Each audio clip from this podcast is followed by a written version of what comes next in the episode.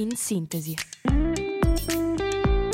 Notizie in breve per cominciare la giornata.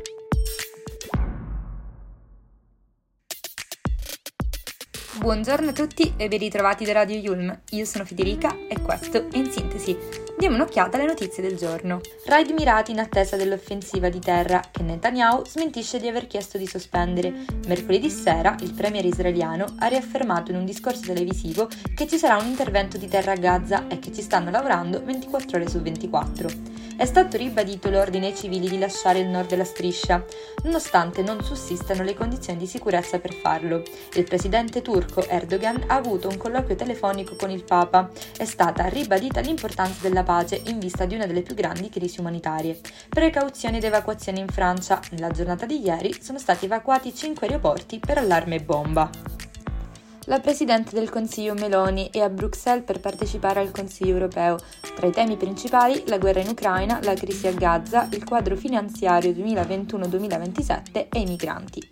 Credo che uno degli strumenti più efficaci per sconfiggere Hamas sia dare concretezza e tempistica alla questione palestinese. Bisogna dare maggiore peso all'autorità nazionale palestinese. Sono le parole della Premier. Ursula von der Leyen annuncia lo stanziamento di 500 milioni di euro da qui al 2025 per il reinserimento di 50.000 migranti in Europa.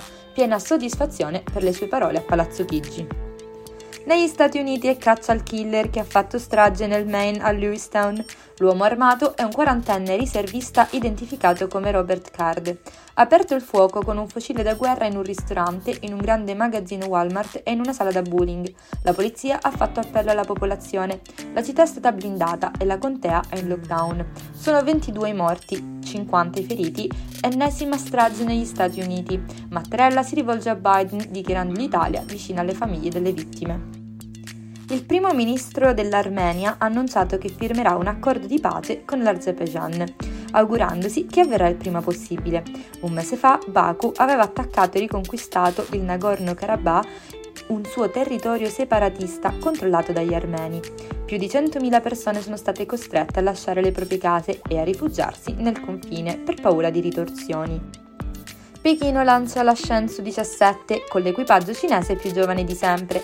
Il lancio è stato trasmesso in diretta dal network statale ed è avvenuto dal sito di Yuquan, nel nord-ovest della Cina, poco dopo le ore 11 locali. Il nuovo team, formato dal capitano Tang Hongbo e Tang Shenji, raggiungerà la stazione spaziale di Tiancong per dare il cambio a quello spedito precedentemente lo scorso maggio raggiunto l'accordo tra i legali di Sandro Tonali e la Procura federale della FIGC. La sanzione per il calciatore per il caso scommesse è di 18 mesi, 10 mesi di squalifica, 8 prescrizioni alternative. Il patteggiamento con la Procura porta ad una riduzione dello stop in campo per il centrocampista, una squalifica che porta il giocatore fuori da qualsiasi competizione FIFA e UEFA. Tonali sarà costretto a saltare gli europei del 2024 in Germania. Oggi alle ore 16 si svolgerà la premiere del nuovo docufilm di Yulm Movie Lab intitolato L'ultimo miglio. Prodotto in collaborazione con CDA e il consorzio Aster, è frutto di un percorso che ha coinvolto gli studenti della magistrale in televisione, cinema e new media. Il docufilm è legato al racconto della grande distribuzione delle bevande in Italia, un viaggio per le regioni del nostro paese, dalla Lombardia alla Sicilia. Queste le principali notizie della giornata. L'appuntamento con In Sintesi è domani, sempre alle 8, sempre su Radio Yul. Da Federica, l'augurio di una buona giornata.